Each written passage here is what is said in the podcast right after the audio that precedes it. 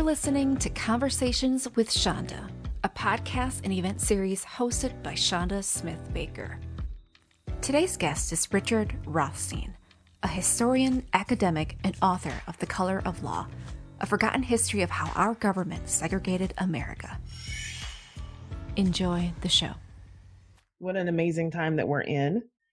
It's unbelievable. Yeah, I am. I'm, I'm so concerned about uh, a lot of things, and um, really pleased to talk with you.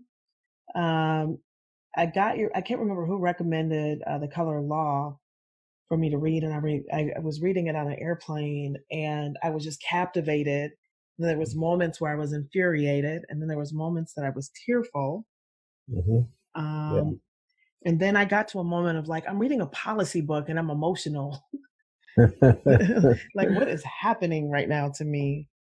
Um, well, actually, this is a big challenge I'm facing now because, um, you know, actually, the the book that you were reading is a history book, mm, and it's easy to write a history book for a general audience because you just tell stories.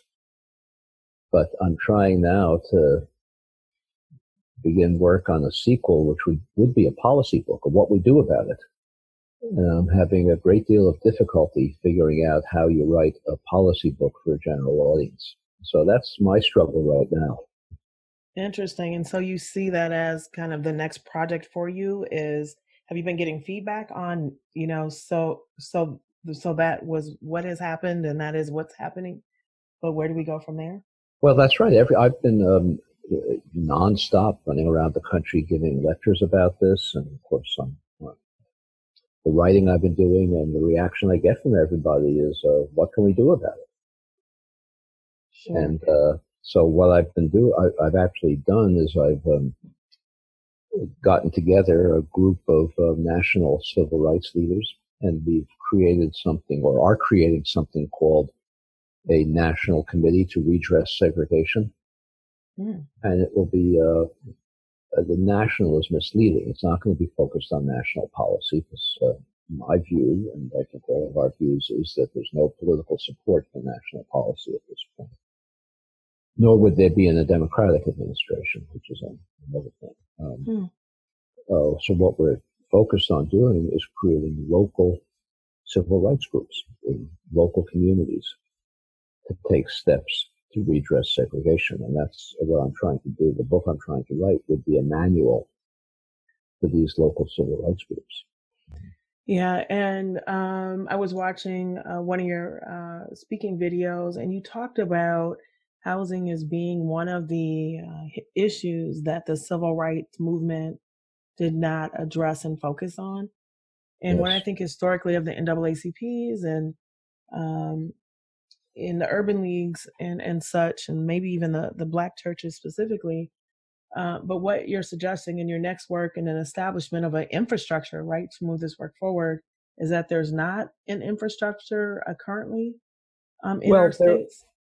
There are many, many groups that are focused on affordable housing. hmm But affordable housing and non-segregated housing are not the same thing. In fact, uh, most of the affordable housing that we produce, and we don't produce anywhere near what we need, is placed in already low-income minority neighborhoods, reinforcing their segregation Sure. uh, then- because it's easier. Yeah. Well, of course, right? So we have NIMBY, not in my backyard. That's right. That's right. Well, what I said, the reason I said before is that we wouldn't have political support even in the Democratic administration to do anything about this at this point until we create a, a mass movement about it is that the Democratic Party today is a coalition of minority and suburban voters and the suburban liberal, well-educated voters are the biggest obstacle Hmm. to redressing segregation. Uh, you call them NIMBYs, uh, and and the less. So when when we create this uh, these local committees, these local civil rights committees, one of the places we're going to have to start is in suburban communities. Well, I was just going to say there are there are people in these communities who are active. They're a tiny minority, but we'd have to start with them. Organize uh, committees. Uh, liberal churches might be a place to start. Uh, you know, I've, I've, as I say, I've gone around the country giving lectures. I've, I've given talks about this in these kinds of suburban, all white, exclusive communities.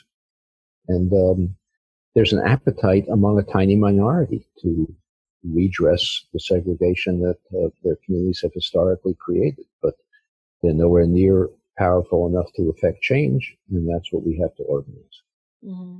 And do you think that um, part of the reason that um, they are not equipped to move is because they don't adequately understand um, both the history and the role that they are um, actively playing to keeping it as it is? Yes, I think that's right. I think that nobody understands this. Well, not nobody. Uh, uh, I, my book has had a big impact. I, I know other people have been writing about this recently as well, but nobody really understands this history. I said that the reaction I get is what we can do about it. That's the second reaction. The first reaction I get from people is, how come I didn't know about this? You know, I, I, I uh, didn't learn this in high school. I didn't learn this in college.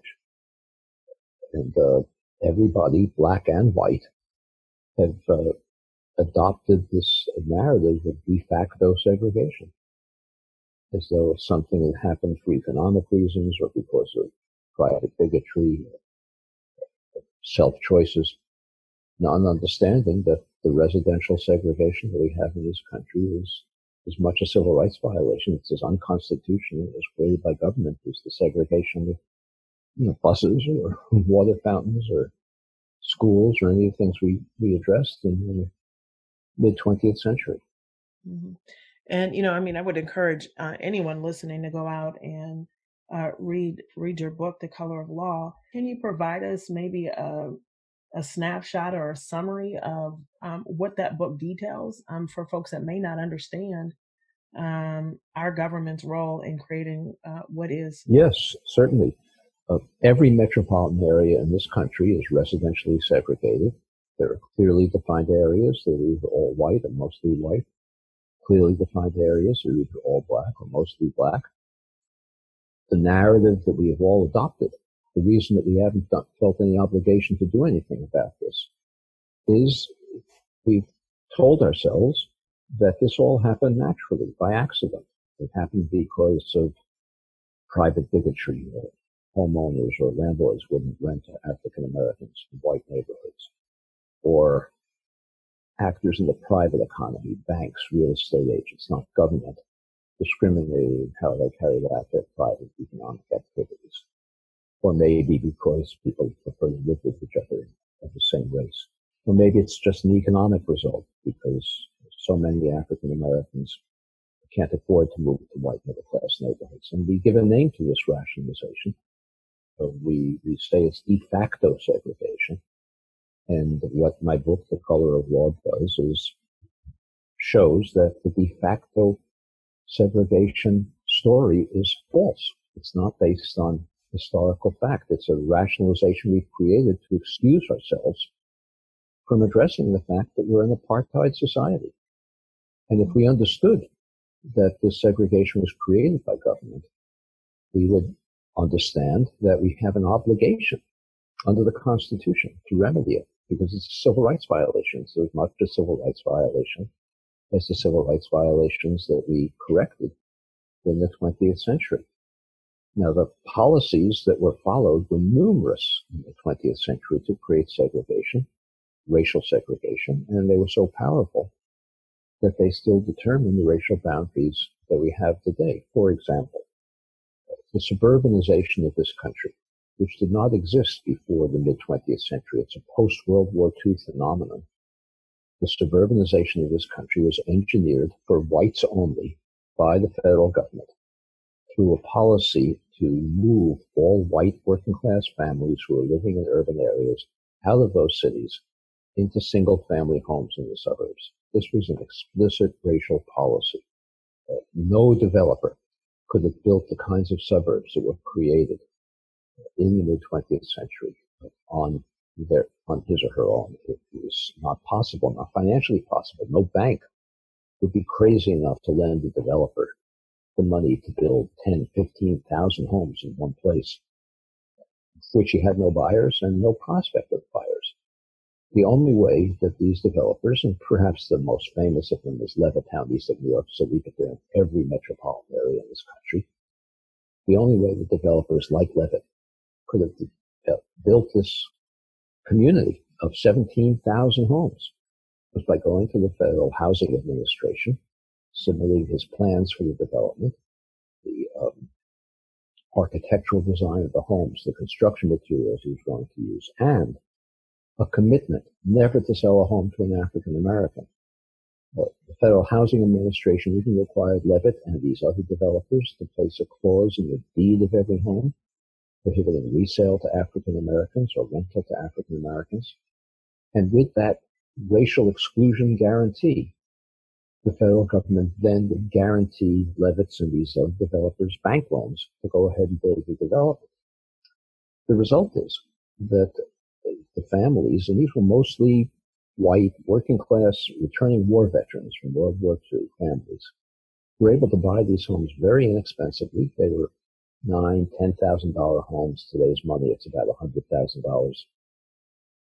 Those homes today in these suburbs all across the country no longer sell for a hundred thousand dollars. They sell for three hundred, four hundred, five hundred thousand dollars. In some places, even a million dollars or more.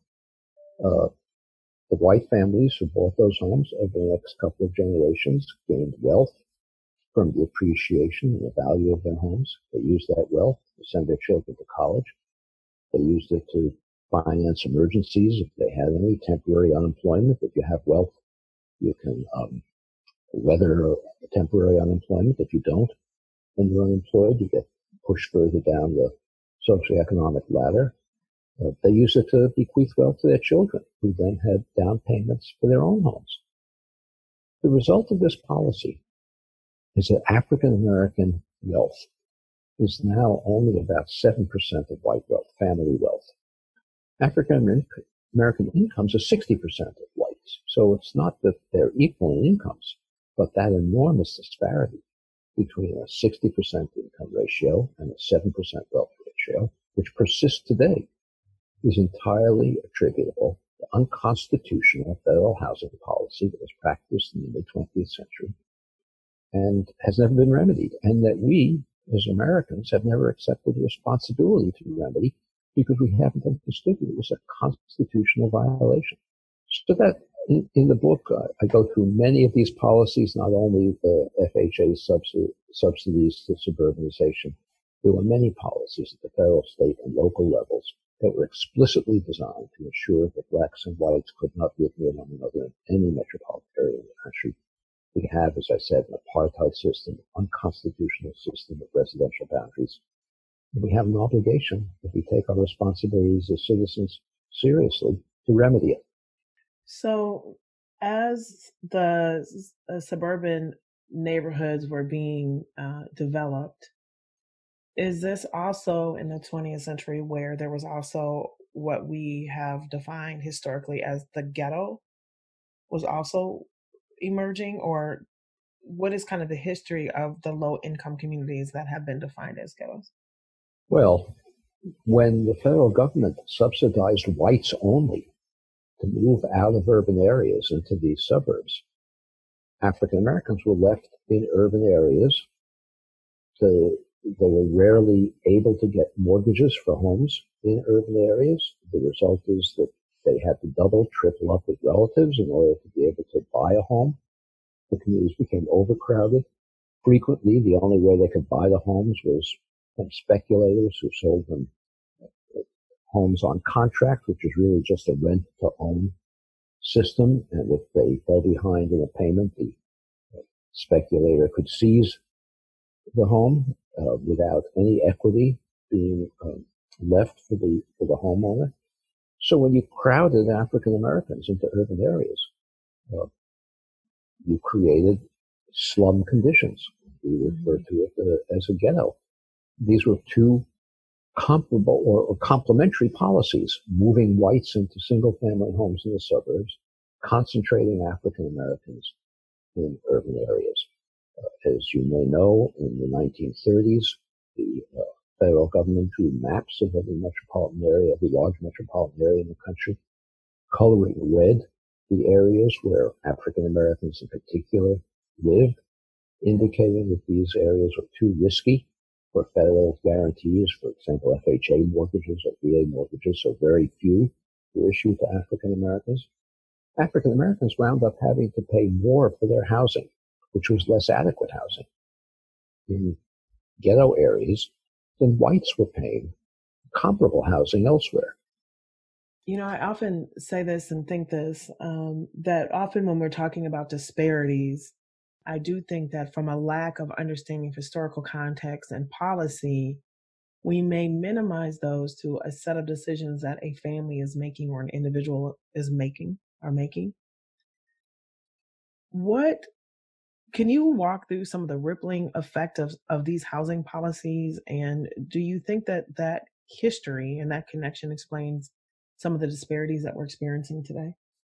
Well, it explains most of the disparities. Segregation is the underlying cause of so much of the inequality that we have in this country. I mentioned just a minute ago the wealth gap mm-hmm. that was created by its explicit federal policy to segregate blacks from whites. Uh, wealth is underlies uh, most of families' ability to prosper, to be upwardly mobile.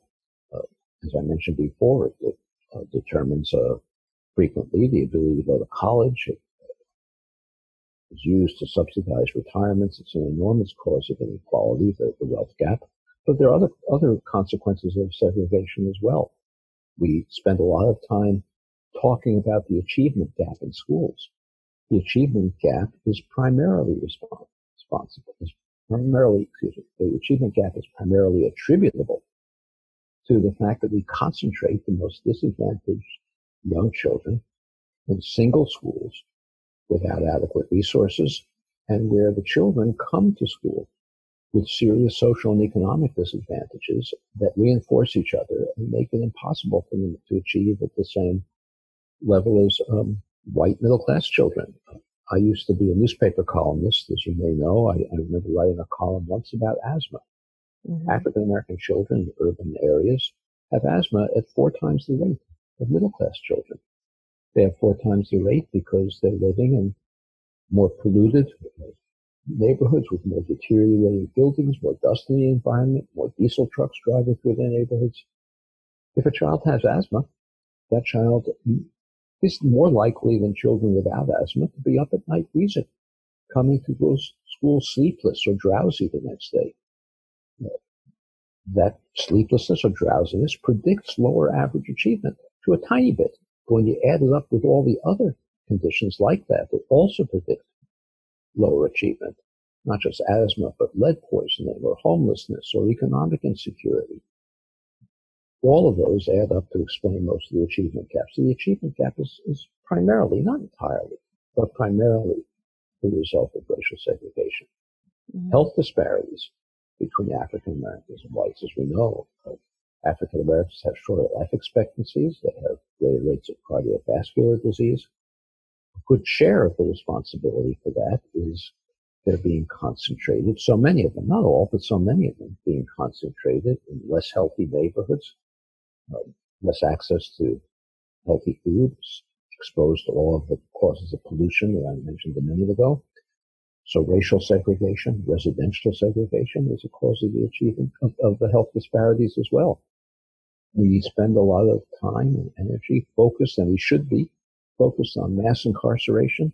So many young African American men are uh, disparately incarcerated.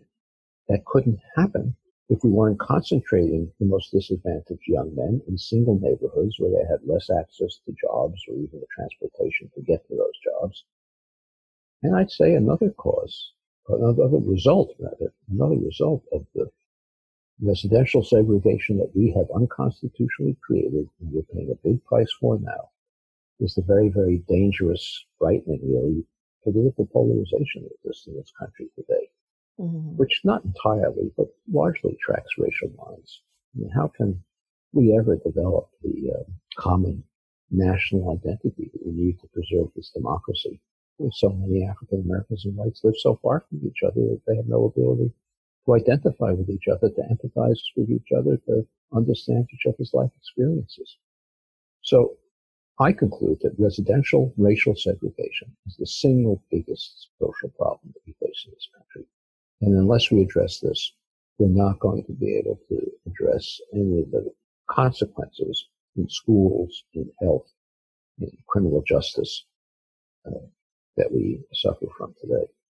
Sure. And, you know, you talked um, about the, the racially segregated schools, and this may be a bit of a segue, but I did think it when uh, I was listening, is that um, I've often wondered um, our K 12 system seems to be so impacted by all the things that you just mentioned. Yet our historically black colleges and universities um, are so successful with the same uh, population. How do you how do you explain that? Well, every every human population has a distribution of uh, outcomes. It, it, when we talk about the differences between whites and blacks, we're not talking about every white and every black being identically uh, different. Mm-hmm. And so there's a distribution in the African American population. There's a distribution in the white population. The most highly motivated African American children can succeed, but the proportion of those who succeed is smaller than the proportion who succeeds in the white population.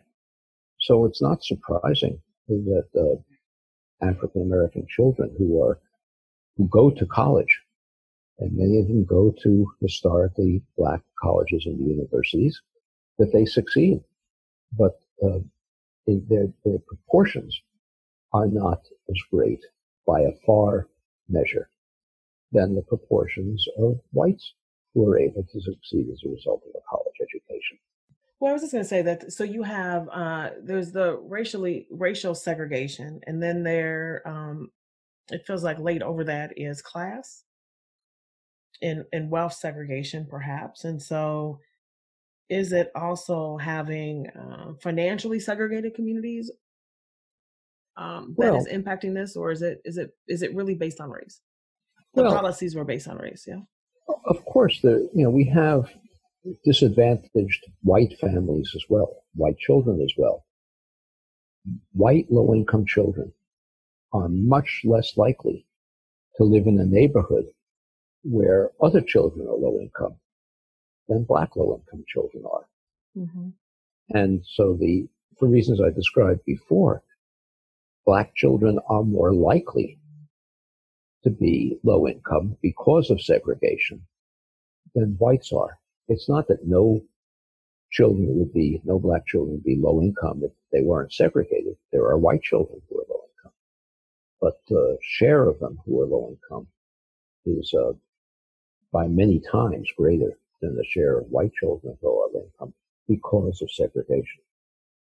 Can you talk a little bit? Um, I think I, I, read or heard you talk about social psychology policies that have shaped the social sector, uh, sectors or the social structure structures in this country. Can you say more about that?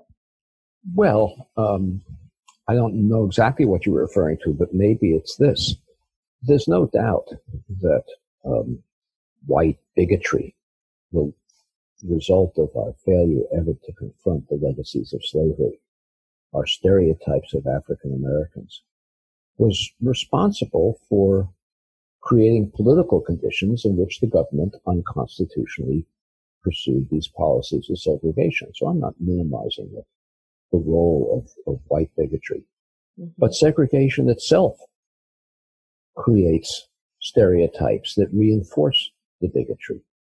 So when we concentrated, as we did and still do, the lowest income African Americans in overcrowded neighborhoods with less access to services, less access to good jobs. Uh, the their neighborhoods become slums. They're overcrowded.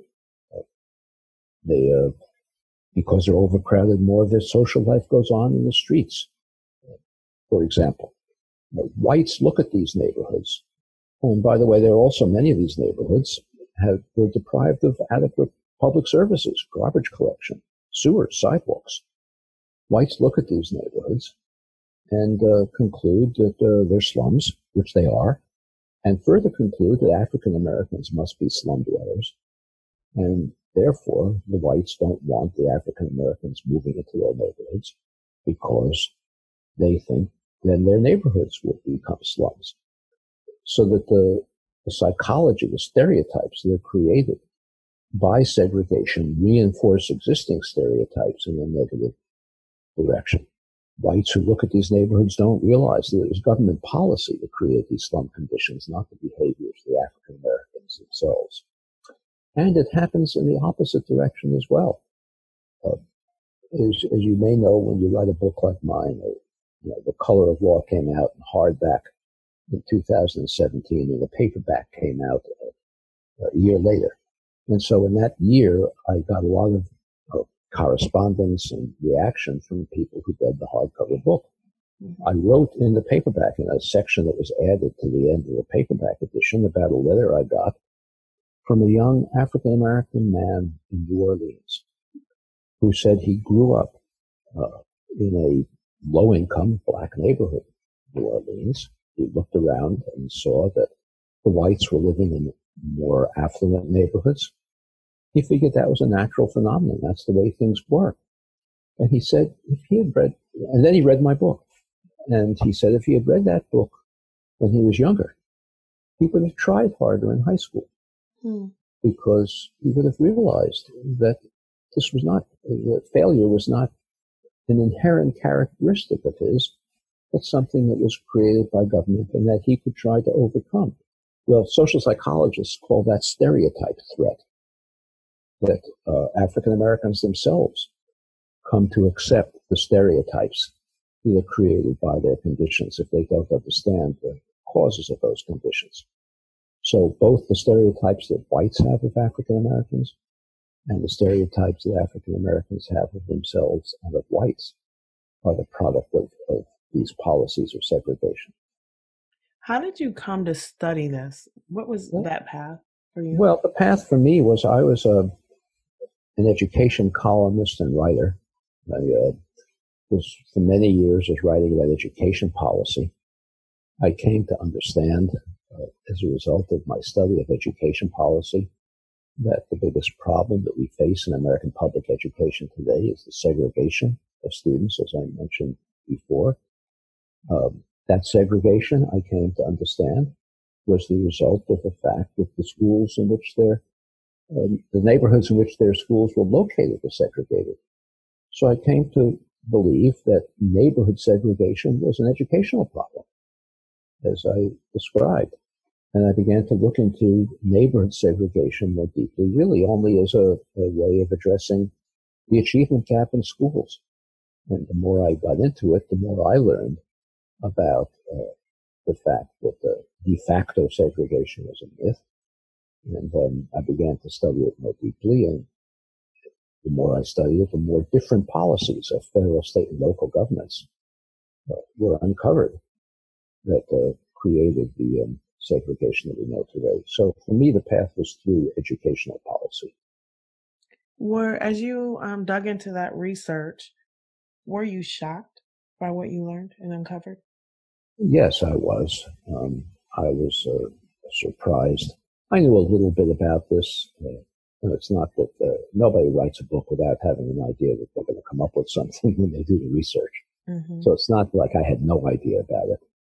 But I didn't, I, as a very, very young man, I had worked uh, as a research assistant for the Chicago Urban League on a uh, lawsuit that uh, had been filed in Chicago about the fact that the Chicago City Council uh, and the Chicago Housing Authority had deliberately created public housing projects for African Americans in black neighborhoods and public housing projects for whites in white neighborhoods. So that was in the back of my mind. I knew there was some of this. I had no idea that the policies were so numerous, so systematic, so interrelated to create an unconstitutional system. So I was shocked about it as uh, I uncovered more and more of it. Um, but it also, and uh, I, I, have to say this, uh, the more I studied this, the more hopeful I became. Because so long as we believe it all happened by accident, it's natural to think it can only unhappen by accident. Mm-hmm. Once we understand that this was all created by policy, the segregation of this country is a conscious, deliberate creation of unconstitutional policy. we can understand that policy can also undo it. And I think that having this understanding of the history creates the opportunity to make a kind of progress that we couldn't make so long as we were blinded by the de facto myth. So while I was shocked, the more I learned about it, the more hopeful I became that it can be undone. And are there any um, cities or examples um, in our country um, that are doing innovative work to help untangle this complicated housing history? Yes, there are many, many examples of, of places that are taking small steps, but they're all small.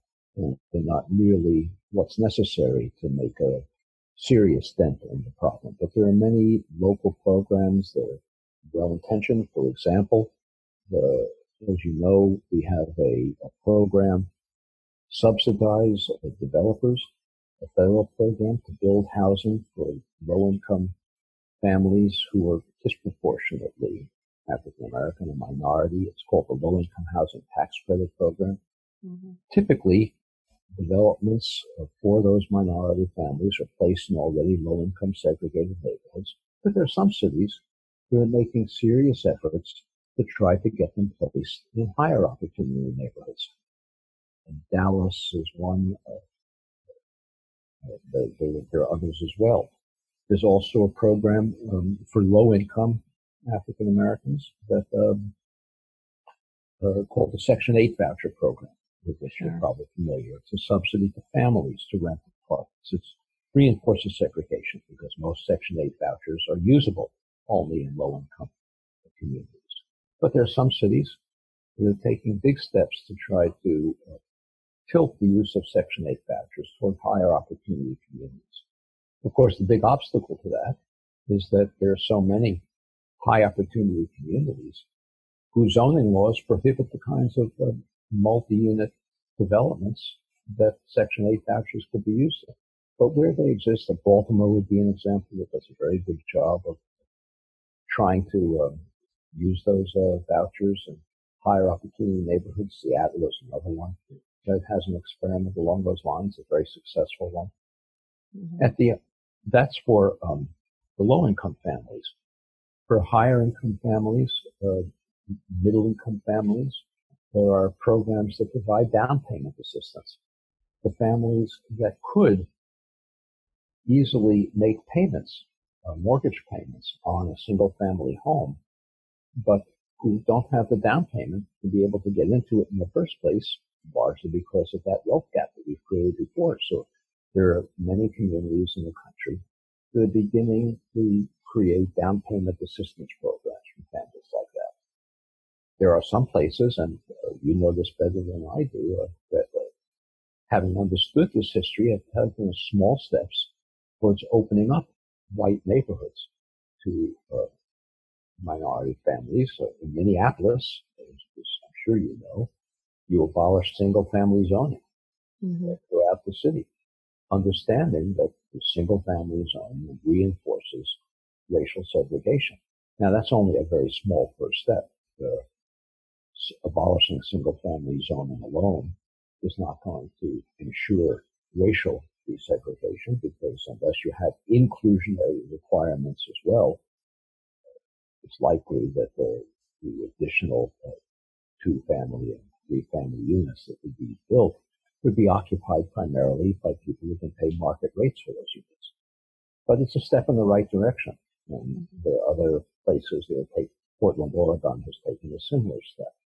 Uh, it's being debated very furiously in the, in the state of California, where a, uh, two years in a row now, a bill to uh, abolish single-family zoning in high opportunity communities has been defeated in the state legislature, but the very fact that it's being debated is a big step forward. So there are small steps being taken, uh, but we need much, much more if we're going to make a serious dent in this segregation that we've created. Yeah, and and so you mentioned um, one of the policies in, in opportunity neighborhoods and, and the zoning restrictions. If we do nothing, right? If we just move forward, and even with some of the things that you just mentioned, could this book be written in 20 years from now, uh, reporting the policies right now that are creating the same conditions that you've written about? Well, certainly, if we do nothing, nothing's going to change. But uh, let me say this: we are now in this country having a more accurate and passionate discussion about the legacies of slavery and Jim Crow than we've ever had in American history. And I say that seriously. Ever before in American history, we've never had a truth and reconciliation process. We don't have a formal one now, but there's a great amount of discussion about slavery. We have uh, white elected Southern politicians running around removing statues that commemorate the defenders of slavery. We have uh, many books on uh, the subject. Uh, mine has gotten enormous attention, but Michelle Alexander's book about mass incarceration, or Bryan Stevenson's book about uh, the death penalty. So there are many, uh, uh, Matthew Desmond's book about evictions. Mm-hmm. All of this discussion is going on now, and I believe that it's possible that uh, a new civil rights movement can emerge from this discussion that's going to make a serious dent in the problems of segregation. I'm not suggesting it's going to be easy, but I think the conditions for it are riper now uh, than they have been in the past. So you talked about truth and reconciliation. Do you have any comment about reparations? Well, I don't personally. I don't use the term reparations because most people hear the term reparations and they think of a single monetary payment to the current generation. And that payment would never be very large and it wouldn't solve the problem. This is a multi-generational problem. We need much more than that. We need policies, some of which would be cost free, uh, and are not covered by reparations. Some of them would be costly. For example, what we should be doing is we should be subsidizing heavily the purchase of homes in middle class suburban communities by African Americans who cannot presently afford them, but who could have afforded them when those homes were uh, sold to whites only. That would be a costly program. But other programs would be no cost. For example, if we um, enacted a policy that required that more of the low-income housing tax credit developments be placed in high opportunity communities if we prohibited single family zoning nationwide. Those kinds of things don't cost anything, but um, would be big steps towards desegregating the society. So some of the policies we need to follow would be costly, others would be at no cost. Restricting ourselves to a single monetary payment uh, to African Americans as a way of solving this problem would not accomplish anything and, well, I'm, I'm not saying it won't accomplish anything. Of course, it would accomplish whatever the payment was. But once we've done that, many people would say, okay, we've solved that problem now. Let's move on. And the um, impetus to enact the many, many policies we need on an ongoing basis, not just this year, but next year and 10 and 20 and 30 years from now, uh, the motivation for those would be, be weakened. So I think uh, focusing on reparations is a mistake. Certainly, we do need to spend a lot of money to undo the segregation that we've created, but we can't do it with a token payment to African Americans. When you were doing your research, did um, any of, of that um, bring you to the history of redlining in, in Minnesota or Minneapolis? Well, my book and the research I did was a, uh, a national story. Mm-hmm. And it was, it's duplicated in every metropolitan area in the country. Um, I, uh, I didn't focus specifically on, on Minnesota, it certainly exists in Minnesota as well. As you probably know, there's a group working partly out of the University of Minnesota that's been identifying all of the deeds in the city of Minnesota, in the city of Minneapolis that uh, restrict homes to Caucasians only. Uh, and that's systematic throughout the city of Minneapolis, as it is in many, many cities across the country. So I don't specifically focus on Minneapolis or Minnesota, but the policies that I've been describing to you were consistent throughout the country. They were national policies, not local policies, although they were local policies and supplemented as well. Mm-hmm. Yeah, the mapping uh, prejudice project, I think, is what you're mentioning, and yes, um, we recently actually showcased uh, the documentary, The Jim Crow of the North, um, locally, which um, does dive into a, a, bit of the local history.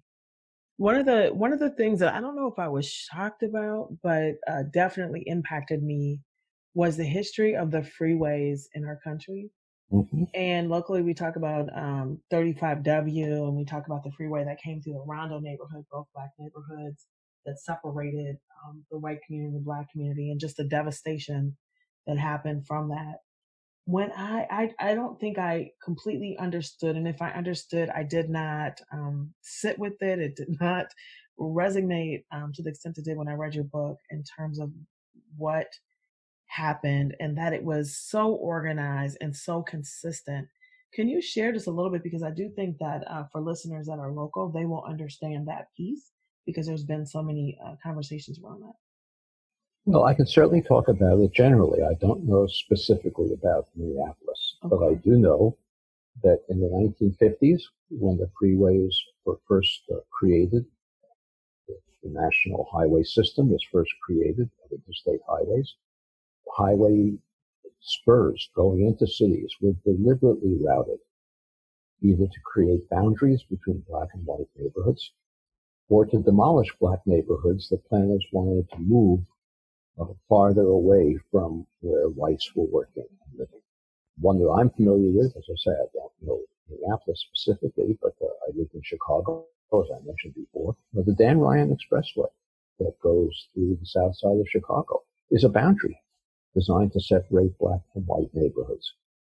In my book, uh, I describe, I focus uh, on uh, Miami, where the uh, highway, the interstate highway that goes through Miami was deliberately routed to uh, move African Americans out of a neighborhood near downtown into a farther distant ghetto where they had left, had less opportunity and less access to jobs, transportation, and uh, resources in their community. This was an explicit racial policy. Mayors and city planners were uh, quite open about their purpose in routing highways in this way. I mentioned earlier the Federal Housing Administration that um, subsidized the suburbanization of this country. The Federal Housing Administration put out a manual. And the manual, in addition to saying that no federal bank guarantees could be given to um, subdivisions that would be integrated. Uh, that manual also said that highways would be a good way to separate black from white communities. This was an explicit racial policy of the federal government. I just, I don't even know what to say. I mean, I know it every time I hear it, it just hits my heart um, in the deepest, the deepest way. Well, and, if I can say so, what you should say is, this is an unconstitutional system and as American citizens, we need to do something about it. And that's what I'm hoping people will say. mm-hmm. Yeah, I mean, and and you know, as we get ready to close, I I think that is like, you know, what are individuals and institutions, and specifically, what can is there any role that philanthropy can have in terms of elevating this issue? Because I think it's one thing for us to. I actually don't even want to qualify that. You know, what do you think philanthropy's role is in addressing uh, this? Well, I think as I said, there's no political support now yet for redressing segregation on a massive scale. As I mentioned, uh, I am hoping to see, and I'm trying the extent I can to spur the creation of local civil rights groups that can uh, take action in their local communities to redress segregation. But I can give you an example. I was uh, giving a talk in uh, Kansas City a couple of weeks ago, and I was moderating a panel with the mayor of, of uh, Kansas City. And we were talking about the fact that most of the low income housing is being built is being placed in low income neighborhoods in Kansas City and uh, reinforcing its segregation. And so I asked them, why don't you abolish single family zoning in the city of Kansas City so that we can begin to place some of these projects in um, high opportunity places where people have access to jobs and transportation and good schools and healthy food and healthy air. And he said, well, there's no support on the city council for that. So I asked him, well, how many city council people do you think would support it? And he thought for a minute and he said four or maybe five. And I asked him, how big is the city council? He said 13. And so I said, so you really need two more if you can get that fifth. And he said, that's true. So I asked him, which are the two city council districts you think would be most likely to be subject to a change of view on this? And he thought a minute. He named districts four and district six. I know nothing about Kansas City, but that's what he said. And I was speaking before an audience of 300 people in Kansas City. So I asked the audience, how many of you live in district four and district six? And um, I'd say 40 name hands went up. Mm-hmm. Well, a civil rights group in Kansas City should begin by organizing those 40 people to begin educating their local communities about this history of segregation, leading to a campaign to press those two city council people to um, redress segregation by abolishing single family zoning in the city. What can philanthropy do? Well, that committee is going to need some support. Mm-hmm. And what philanthropies today do is they look for projects to support that have measurable results, frequently quantifiable. They know this is not the kind of thing that philanthropy typically supports is, is direct action with civil rights groups. It's very hard for these groups when they do exist to raise money for that kind of thing. So I think philanthropy uh, needs to spend some time reconsidering whether it's uh, the kinds of projects it focuses on, which are all valuable. I'm not, I'm not diminishing them, are the only kinds of things that they should focus on, and whether focusing on a civil rights movement uh, at a local level in local communities could be a place where attention could be devoted. I would love to talk to you more about that as we're thinking through our own civil rights our civic engagement strategy at, at the Minneapolis Foundation. Just a little bit about about the podcast and how we started it. Um, and it's, it's a real attempt, really, to have people better understand our country's past, to provide uh, an educational opportunity or a way for people to get connected to the issues in different ways, and to talk about uh, things that we have not typically talked about or had space for.